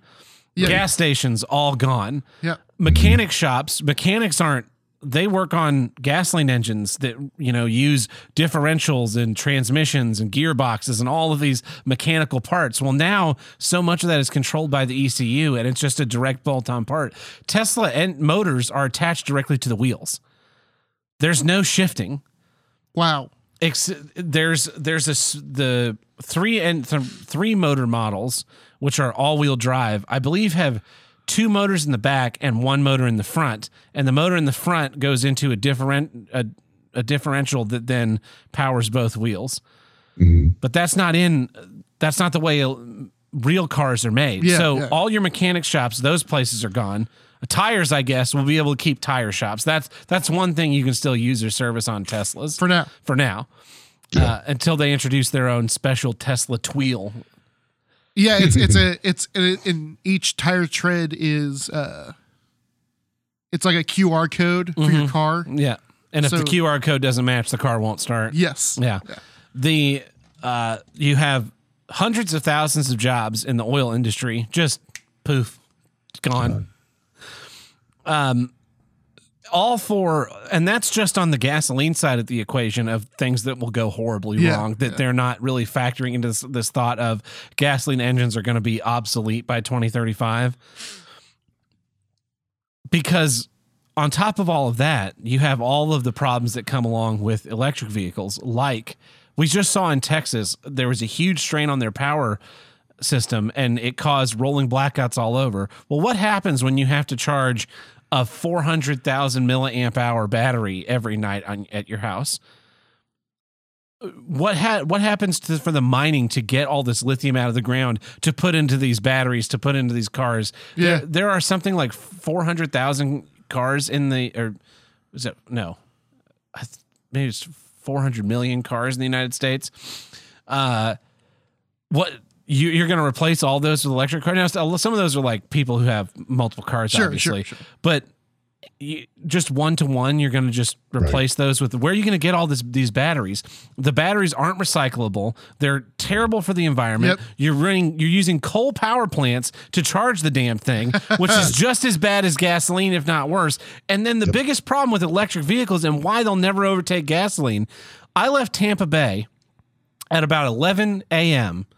on Sunday and I drove 17 hours back to Tulsa, and that includes that 17 hours of of stops, going to the bathroom, getting food, all of that kind of things. It was only 16 hours in the car. Okay. You can't do that in an electric vehicle. Nope. No. That that drive is at least twice as long because I have to charge the car every 400, 500 miles, 600 miles in some of these. I have to charge the car and the car, charging takes a minimum of 2 hours. I mean, it, that's part of the societal implication. So yeah. when I was uh, when my grandparents were living, uh, they lived three three about three and a half hours away, mm-hmm. which is like just on that just it's like right on the high edge of like let's go visit grandma and grandpa on the weekend. Mm-hmm. Get up early Saturday morning, drive to grandma and grandpa's, leave Saturday, leave Sunday afternoon enough time to you go home do your homework before Monday. Yeah, right. Uh, can't do that with an electric car right? Yeah. How long? How well, long is how long does an electric car battery last these days? Uh, I think the Tesla models are in the five and six hundred mile ranges now. So, well, yeah. So that's there's another manufacturer coming out that's supposed to be the Tesla killer, but my bet is Musk will just buy it. Called Lucent, Lucent Air, right? And and um, they're supposed to have one out very soon. It's it ain't cheap. I think it's like 160 grand. Um, but their claim is that it has a five or six hundred mile range, it delivers a thousand horsepower, and it will reach it'll recharge in 20 minutes. They claim, so that could be a game changer. You know, yeah, that kind of a range and that and that uh, fast recharge. But you know, has it been proven? I don't know. But even, even if it is, even if that is a game changer and then is suddenly adopted industry wide, mm-hmm. the adoption rate through society will take so long. Yeah. Yeah, Be- sure will. Because we still have we have we don't yet have Because what are you going to do with your old car? Yeah. Well, we don't have the, the government will buy it from you. Remember, who was it? Was it was it Bush? Who the fuck was it? Cash for clunkers? That was something? Obama. Remember that? Oh Obama. yeah, cash okay, for Obama. clunkers. Remember yeah. that idiotic plan? Yeah. It completely short circuited the the used car market because yeah. they took all of these like there's a trickle down, right? Yeah. The wealthy right. buy brand new cars, and then after five or six years, they sell them to the first used uh, yeah. car market, which right. you're buying them still for a decent percentage of the original cost, and mm-hmm. you drive it five or six years, and then it goes down, it trickles down. Well, what ended up happening was the middle and upper middle class people all traded in their cars, but instead of it trickling down to the lower middle class and the the underclass of people. Uh, those cars just disappeared in the ether. And so made all the other ones go up in price. Yeah, this middle market is just gone for everyone, yeah. and they didn't think that through. And that's what's going to happen again is we don't so we cannot seeing a secondary market of electric cars yet. Yeah. In that you're not seeing teslas at your local used car lot. And when we do you know my phone battery when i first got it 14 hours of uptime well now it's closer to like 11 hours of uptime so these giant batteries, you know, you buy a car that has a four to six hundred mile range when you first buy it, and then five or six years later of constant discharge and recharge cycles, now it's closer to like five, 550, 450, 350. Sure. And now I'm selling that to you on the used mm-hmm. car market. You think, oh, I get this great deal, but you have a car that only works partially. And then there's the big problem of, you know, movie night I, I we go over we go over to Truck and Tuckin's house for movie night. Yeah, yeah. Now I just pull into the park into his driveway and get out of the car and leave. You know, come and go as I please. If I need gas, I stop and get gas on the way there. Yeah. Well, now I have an electric car. I'm low on miles. I have to get home. Can I plug my my car into your house and run your electricity bill up? No, you can go fuck yourself. Right. Sure. It's one thing for you to charge your phone. Now you're charging this gigantic kilowatt hour battery. yeah. You know how much that shit cost me? No. I, it's not like if I, you know, I have a gas car and you have an electric car, you're constantly charging your car at my house. You're not buying me gas to replace it. you know the gas station now is now all the gas pumps are are charging stations. To, you know these mm-hmm. days you pull into the gas station oh all the pumps are full. It's rush hour. I'm i'm i'm on empty. I have no other choice. I need gas right now i gotta i gotta sit here and wait five minutes. I got you know five minutes. Maybe. Circle a couple of times and yeah. someone pulls out and i slide in well, yeah. you pull in, it's like all these people are charging. I, we have these new 20 minute batteries, but this guy still has an old two hour battery. Yeah. Mm-hmm. Like, oh, well, I guess I'll just sit here with my thumb in my ass. Good thing there's only eight stations charging here. All I can imagine is some aftermarket uh, smartass is going to come up with a, uh, you know, a to, a, to go, a to go charger, something maybe roughly the size of a, you know, a, a typical combustion car battery mm-hmm. that you know you, you, can stick in a well, do they have trunks? I don't know. Somewhere in the car. and and you know you can plug into that thing and it'll take you another 50 or 100 miles or something like that that's what i'm guessing it'll be try to skin that cat it'll be like a little gas generator mod that yeah. you put in you put in the trunk of your tesla and replace the the trunk lid with one yeah. that has vents, yeah. and that'll come out and plug into your car, and you can, you know, your car dies, you pop the the the trunk, you yeah. yank on the the cord, and then you plug it in and charge your car off of that. In which case, you've just made a gasoline powered car with too many extra steps. That's right. That's right. It's going to be interesting to see though, because I can I can hear them spinning it, Tab, because I hear everything you're saying about you know goodbye Pep Boys and AutoZone and basically the whole entire automotive uh, aftermarket. And these wonks will be saying, you know, you know, there were there used to be blacksmiths and livery stables, and they're all gone. Yeah, that that's what they're going to say. That is, yeah, that is the exact argument I believe was coming. But the other yeah. funny thing about specifically the the objection to the Oshkosh defense, which I just sounds really funny to yeah, think of. Yeah, it does uh, yeah, your mail truck is being like by the same people that make uh, child's overalls and tanks. I just imagine that's what's in my head. I mean, in right, my head, yeah. it's that duckbill yeah. mail car in overalls. Yeah, with like a right. with like a striped sweater. Uh, yeah so one of the problems with mail trucks is okay, yeah, you it's got a 400 mile range. That's 400 miles of I get on the highway and drive 400 miles. You yes. can do that. Sitting in traffic and this thing is running your AC and your radio and all the other electronics. That mileage drops really really quickly. So, like, so you have this little stop and go car zipping around neighborhoods. How how many miles are you really getting out of this? It it's considerably larger than the current LLVs. With I think the purpose of you can get more mail in there, which means fewer routes, which means fewer paychecks, but it's going to be the same number of routes. It's going to be even maybe more routes if this thing can't drive in any real function in these rural routes where you're going to a, a, one post office and then you're driving two miles between mailboxes sometimes like yes. th- it's it's completely impractical for this application. I get it. You want to save the world. You want to do this. We're going to replace everything with electric vehicles. I don't really care. I don't have to drive one. I'll continue to drive my V8 until the thing fucking explodes. uh, that's what I that's what I do with my cars, man. Drive them to the ground. Yeah. The the benefit to me the taxpayer of buying an electric vehicle when you know for you to cruise around DC and do your little things is far outweighed by a thing that really needs function. A mail truck is a that's why it's ugly, yeah. right? It's a vehicle that's made for function. It's not made to for you guys to go to your little lunches that I'm also paying for. It's made to take things that I need and bring them to me in my house and everyone who lives around me in a certain area of time. Like what's next? Are you going to make electric garbage trucks? Sure. Do we yeah. need all that to be shiny and polished too? The mm. contract is done. Gasoline's not going to be obsolete because even even if all consumer cars switch, they're never they're never going to make electric semis. Alloy air cars, two lanes wide. yeah. Yeah.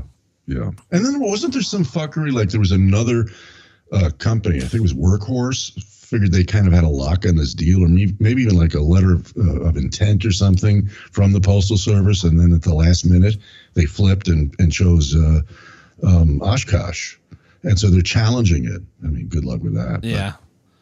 The, so. this whole thing is going to be a mess with with this executive order that's coming through and all of mm-hmm. the other stuff that's gone gone around in front of it.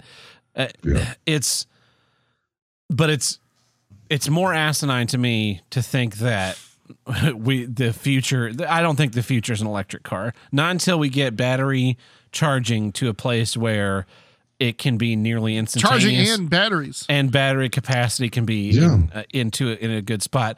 I'm happy that play that things like Tesla are making this and Volvo and BMW are trying this technology because it has to exist in order for it to develop. Yeah. But mm-hmm. to say okay, GM, Ford, you are only going to make electric cars by 2030. It's like, yeah, but no, what if nobody wants them? Yeah. Right. What if in 5 years we figure out like you know non-impactful nuclear powered engines. Yeah. Now you're talking to him. That you know what? Had it not been for Hanoi Jane Fonda and her shitty movie China Syndrome back in the 70s, that's exactly what we'd be driving. That fucking movie ground um, nuclear development to a halt, just the same as uh, you know Al Gore's shitty movie uh, created all this uh, climate nonsense. Yeah. It, it did. If if you live in an area with a nuclear power plant, now an electric car is very green.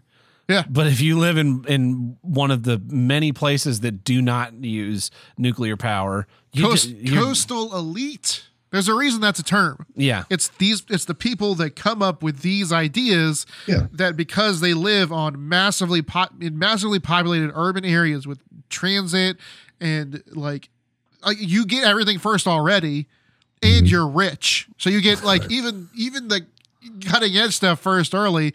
Like you have you have access to all this stuff uh that other people don't like you you where's the local where's the closest charging station?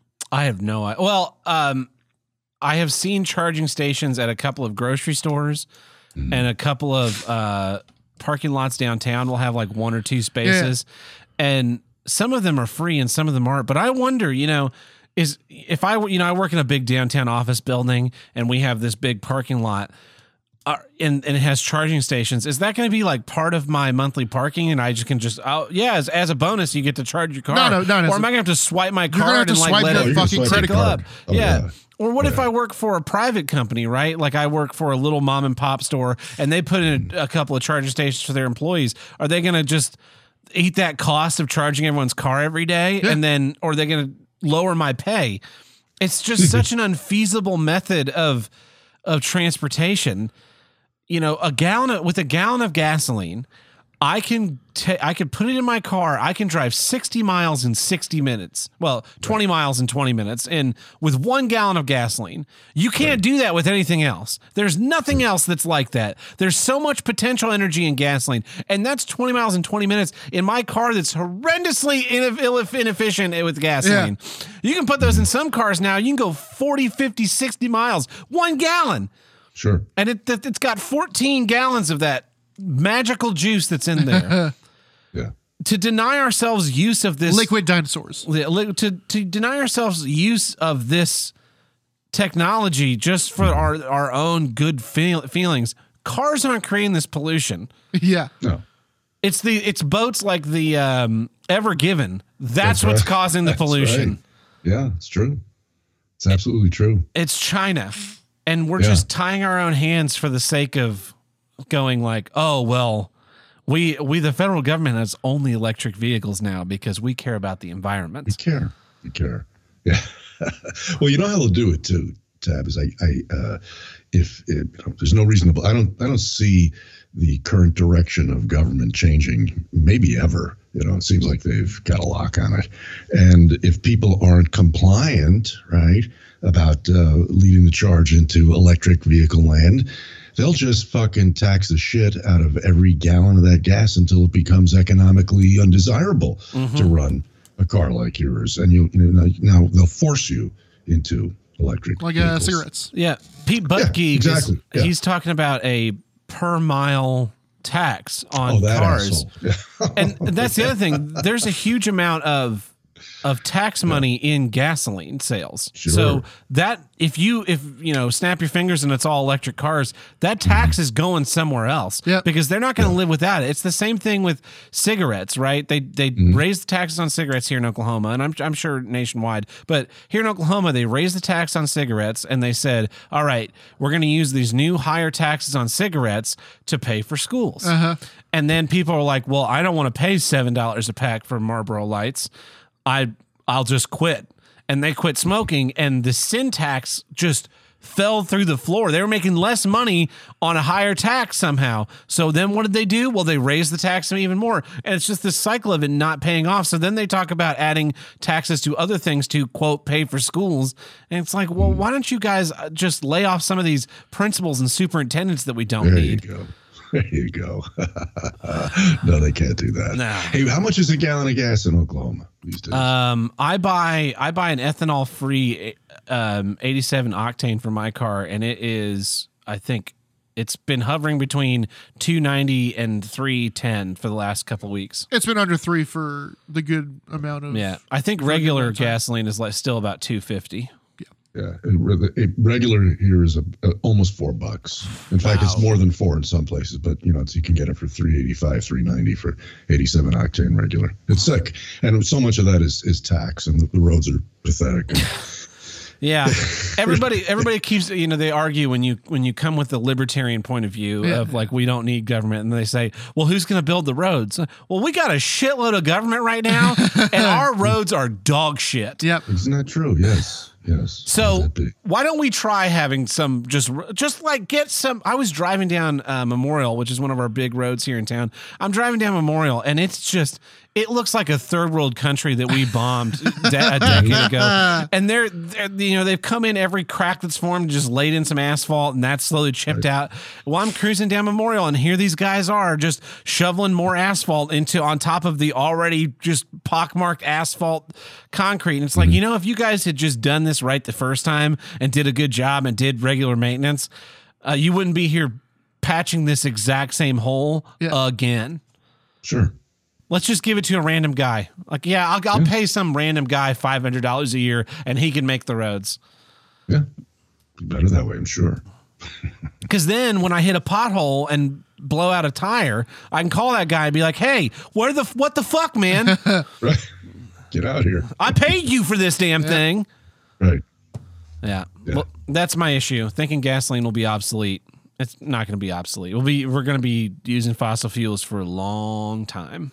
I believe you're right, but you know the but the avalanche of bullshit from the other side is it's really unstoppable, guys. It, it just is. you know the the uh, because the, how the how the media's control the messaging and so forth that fossil fuels are evil your car is evil electric's the way to go you know it's just like recently i was out in in uh, palm springs and it's probably i think it's the largest wind farm in in the country it's over 4000 of those things and it started being built in the 1980s right with the bond issues mm-hmm. and every one of these fucking windmills costs three hundred thousand bucks. So you know, do the wow. math on that. Yeah, and they were supposed to, um, you know, when, when, when, they were supposed to supply all the all the all the electric power necessary for the Coachella Valley, which is Palm Springs and half a dozen other you know fair, fair sized towns. But you, you drive through these things, you look at the, these farms, and maybe maybe thirty five percent of them are working.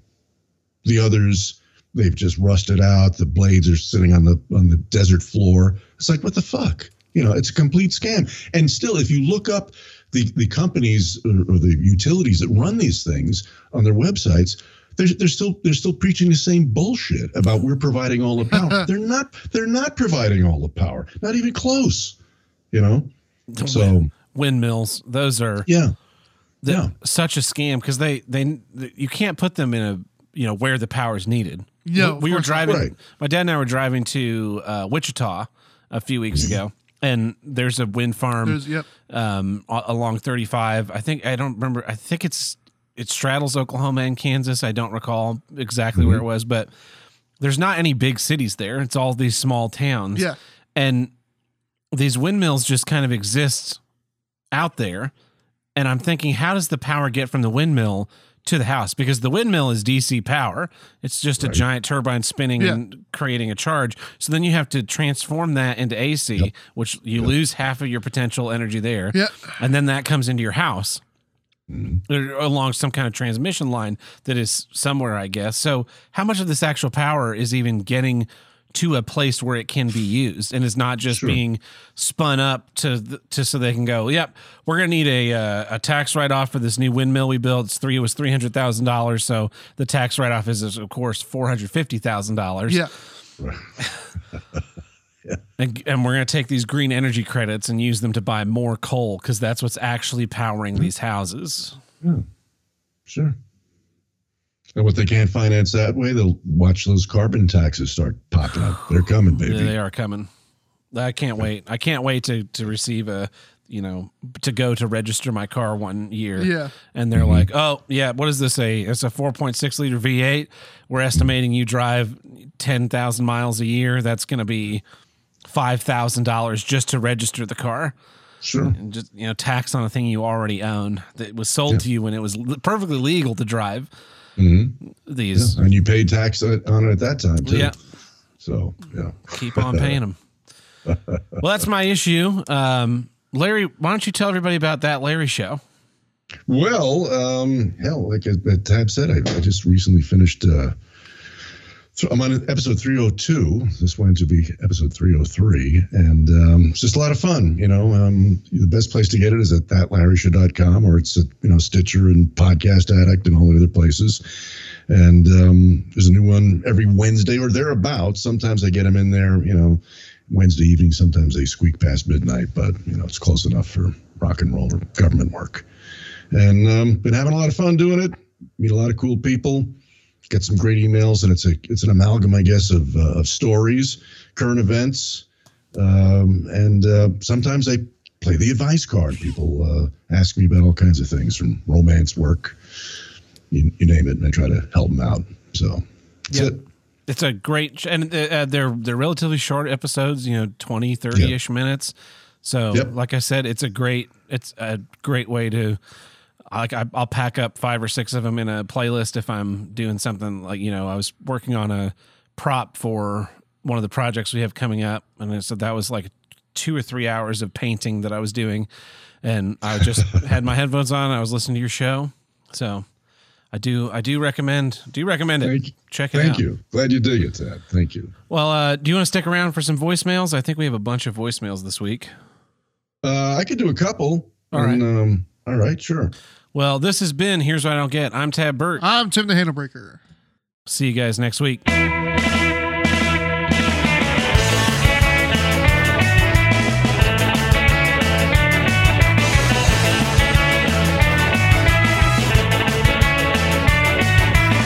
If you want to call into the Here's On Get hotline, call us at 704 750 9434 and tell us what you don't get. Or you can visit us on Discord and upload an MP3 there.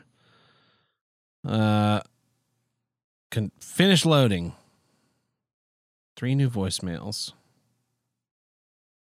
You know, I always wanted to ask Buck and uh, and Chaco, where the hell is that theme music from? It's so quirky. Buck Do you guys know? Yeah. Buck wrote that. Did he record it too? Yes. Uh, the That's, only God, thing he didn't record was the horns. I think he, he had that um, someone sampled like fivered it. Oh, okay. oh, he fivered it. Okay. Yeah, he he sent them the you know the chords and yeah, then they played it. But yeah. he recorded that all in his, his studio in his old house. I've always thought it sounded like the King of the Hill theme. It does sound like the King of the Hill theme. He's a talent. He's a talented devil. That guy. Yeah, he's a good guy. Cool. He is a good guy. and Chaco just vanished, man. He's like, you know. Yeah, he's. he's kind of, he's living like a uh, in a monastery, right? not a monastery. No, he he just uh, decided to exit the internet and focus on his family yep. and taking care of that and being a good dad and good for him, a good husband, and yeah. Uh, so yeah, he's uh, from what I hear, he's doing well, and I'm I think he's probably way ahead of the curve for a lot of us. Yeah, I'm sure.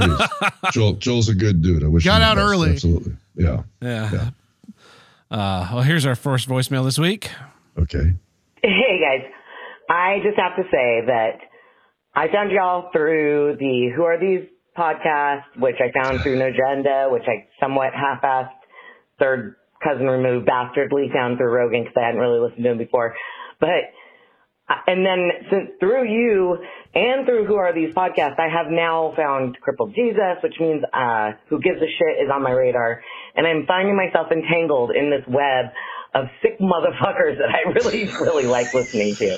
But I needed to tell you guys that the whole like when you guys get on your rambles about shit like the Transformers, I'm, that's where I'm at right now. I had to stop and just say something real quick. It's out of control. Anyways, I know this is long. Sorry that I'm taking this long. I'm just found you guys getting ready to head out on a road trip, so I'm so happy because I looks like there's 200 plus episodes for me to listen to while I'm out there. My name's Suni. Uh, if you're interested in the cross country road trip I'm about ready to go on to, you can check it out. Uh, I'm at uh, www.sunisaysso.com. It's S-U-N-I S-A-Y-A S-A-Y-S-S-O. That's S-U-N-I Suni says so double S. Y'all take it easy now. So if I take that transitively, it means that they found us through Rogan, which is great. wow. Wait, I heard no agenda. I didn't hear Rogan in yeah, there. Yeah, really? yeah. She said she uh, found us through who are these podcasts, which she found oh, out right. about them through No Agenda, which she found out about that through Rogan. Through so Rogan, okay. I'm just deleting you know, all that middle stuff. hey, hey, man, wouldn't that be a fast for some like some some college, uh, you know, I don't know, communications course or something? Somebody to figure out like a genealogy of these podcasts. Because here's the odd part, man. I would have thought the first thing out of her mouth was be they found you through the Dick Show. Yeah, but yeah. no, isn't that odd? I mean, it's totally odd. Yeah, it's um, it's crazy how you know you say someone asked you to be a guest on a show, and then I mean, I you got asked to be on who's who these podcasts, right? And then bam, that's one more person listening. Yeah, yeah. and that I mean that's how who are these podcasts has uh, bloomed because he's gone on Anthony Cumia's show and oh, just yeah. a ton of these big shows and really yeah. built a following for his show, which is also great. And speaking of who these podcasts, Carl is going to be on the show next week. Oh, that's gonna. That's he's so much fun. I love. He Carl. is. I've done he's his a really show a couple of times, and he's a pisser. Yeah, that's gonna be. Good. Oh yes, you did the uh the one the like mom and the kid talking about the uh what was it? Uh, it's a mom and a kid talking about all the coronavirus stuff, like coronavirus. Yes, yes. Assistance. it was so sick he picked some great stuff to uh, to go after, and it's a ton of fun. Yeah, Carl's Carl's a hoot, man. He really is. well, here's one from our Discord from Merlot Williams. What's up, guys? This is Merlot Williams, and I wanted to just leave this voicemail to weigh in on the Mortal Kombat stuff you guys were talking about on last week's show. Mortal Kombat has gone woke for some time now.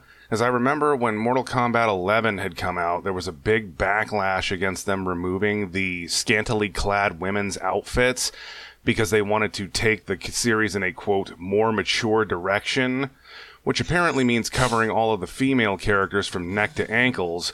Well, meanwhile, you could take that same woman, stick a spear through the back of her head, and send it shooting out of her mouth, and you could rip her spine out, and that was completely fine. If you see a little bit of cleavage, that's objectifying. Yes, a more mature direction from the company who created the game that's basically single handedly responsible for the ESRB being a thing. I'm not really surprised to find out that they removed Johnny Cage from the movie. You know, a character who's been around since the first game and was alive at the end of Mortal Kombat 11. You know, for the sake of diversity. I actually pre-ordered Mortal Kombat 11 and went in and canceled my pre-order after the outfit fiasco because I'm not going to give my money to a company that actively hates its fan base. Sorry about it. Anyway, take her easy, guys. Yeah, I was vaguely interested in seeing Mortal Kombat, but not anymore. Oh, the movie. That guy, yeah. that guy's good. Is his is his name Merlot like in the wine? So, yeah, yes. what he said. He's good. yeah, I, I think I've seen him or heard him call into the Dick Show before. Okay. Uh, this one is long and it says transcription not available. So uh, it, it might just be nothing. car noise. Hey guys, I was listening to the latest episode and you guys started talking about wokeness and TV shows and you mentioned The Expanse. And I just wanted to share something I've been noticing more and more in a lot of TV shows that are new and coming out. Uh, I love The Expanse. Uh, the first three seasons were on the Sci-Fi Channel and then it moved to Amazon Prime. And then so far there's two more seasons four and uh, seasons four and seasons five. So season four picked back up and I, I think it wrapped, it wrapped something up, but it was, it was pretty good. But then I noticed with season five, this new level of wokeness and it's just every single main character is a woman. And it's so far, I'm also watching For All Mankind and it's that, it's just like they slowly start to kind of ignore the male characters and like in the expanse, it's like they focus mainly on the Martian soldier who's a chick. They focus on the president of Earth who's some fucking wrinkly old bitch. They fucking focus on the, the belters, like the, you know, the miners. The, the disheveled yeah. like class of people who get the Mars, the Earth, and then the belters. They focus on the female fucking chick. And then, of course, there was a male counterpart to it, but he gets killed off and then they focus on the fucking main character's girlfriend. Like one entire episode is all you see is that bitch's face and she's doing something, and it's the same fucking thing for all like for all mankind. Like it's set in the '80s, and they kind of even introduced like woke stuff, and it was like part of the the movie where it's like, oh, Russia had its first, first woman, woman on the, the, on yeah, the moon. Yeah. It's like, oh man. It's like okay, that makes sense, and then they started, you know, getting more and more females in. But now this season, uh, for all mankind, it is nothing but women. They're all in charge. They're all fucking just like that's all you fucking see, and then they treat the men like they're fucking little kids. Like it's yeah, yeah, it's fucking. I don't fucking get it. Uh, and I mean, I'm sure it's probably the same thing from the opposite side, where it's like, oh, you just see a bunch of fucking men, and it's like, eh, it doesn't fucking matter. Shut up. It's fucking annoying. And then on top of that, too, there's another goddamn TV show I'm watching where the women are doing like impossible feats of fucking strength to save. You guessed it, the fucking main character who's a man. And I'm, hmm. you're right, Tab. It's like, I can only watch this shit and just fucking get annoyed by it for so long before I just stop fucking watching it. And I had that same exact thought with For All Mankind where they were literally shaming two dudes who were test pilots and one of the planes had a fucking a malfunction and they had to eject. And there's the fucking male or the female boss. There's like the female, other female fucking boss. And they're just like, they're like disciplining them like they're little fucking kids. It, it, and they're just, uh, and this is probably the longest fucking voicemail I left. Uh, sorry if I ramble, but dude, it's fucking, it's just everywhere now. Yeah, the shitting on men is out of control in media. Oh, totally. If men, if men aren't, they're either they're either completely dumb, just be dumb beyond belief, Yep. or cartoonishly evil. There's no nuance anymore. It's it's all just men are the big the worst of the worst. And I, it started with sitcoms. Oh yeah. Uh, the like the dumb dad trope of Yeah. the 90s and 2000s just Yeah. took hold. Yeah. That's what made me write my uh, my book, Mac Daddy, because uh, I was so fucking fed up with uh, the the dad bashing that was going on, and it really began with with uh, All in the Family with Archie Bunker. Before that, Dad, he might he was okay. He might not have been cool or hip or slick, whatever, but you know, he was a good guy. And then all of a sudden, he's this bigoted bag of shit, and that's basically where it's gone since then. Yeah, if you think about it, you know, it's like fuck you. Yeah, yeah. I, I think it's uh, it's funny they did a thing where the Russians put the first woman on the moon yeah. because the Russians put the first woman in space too. Mm-hmm. Right uh, in the late well for all well, for all mankind they beat us to the moon. Yeah, yeah, yeah, But then they put the first woman on the moon. Also, also. they beat us again after. Yeah. Yeah. yeah. The reason why they put the first woman in space was to win woke points in the 60s of saying like yeah we put a woman in space because they just fired her up there and then her thing immediately auto returned it wasn't mm-hmm. like it wasn't yeah. like a real astronaut where they flew around and looked out the window and took some notes and yeah, stuff. They were just like, "Yeah, there's a lady up there. All righty, we beat you guys. Look at how like uh, culturally right. open we are." Because that's what. Um, and watching these some documentaries about the moonshot and specifically looking into the Soviet moonshot, because to me that's far more. Well, it's not far more fascinating, but it's uh, more. You, you, yeah, I don't know as much about exactly. it at this point in my life, and and you know expanding from that because you know you read about the moonshot stuff and then i say uh, you know i'm reading that and i think well i now want i want to kind of know more culturally at large what's also going on because this book i'm reading is very narrowly focused. So then i read some other stuff and my perception of what the communists were doing in russia through the cold war was a their their whole thing was not on doing things but giving the perception of having done things that's why they yes. do these parades of like look at all our missiles we're parading around and you know three of them worked and yes, the rest were empty shells yeah. but it was this yeah. nice show of force and like we march in lockstep and we have these great vistas and these these this high art and entertainment we're putting women in space but it was all a facade to hide the fact that they're you know their buildings would just collapse. Collapse, yeah. Sure. Uh, sure. well, we got one last one here. It looks like it's from Sunny again. Sunny. So the last call that I just made, this is Sunny again. I didn't actually ever get to here's what I don't get because I was felt like I was going too long. I was dumbfounded by the Transformers discussion, which I was very interested in. I like the dumbed down Transformers. Like I didn't play with Transformers. I mostly played out in the streets, but you know, basketball, softball, baseball, whatever was going on. I also have realized from listening to your episodes because I did want to vote on the like analogy with whatever niche the guest has as a good option. I thought that was great. Oh, like, yeah. and I thought that Crippled Jesus did an amazing job. I like him so I like I really enjoy listening to him. He's very intelligent and the things he says are great. I also have realized I'm not as big of a Star Trek fan as I thought I was. I totally thought I was a fan.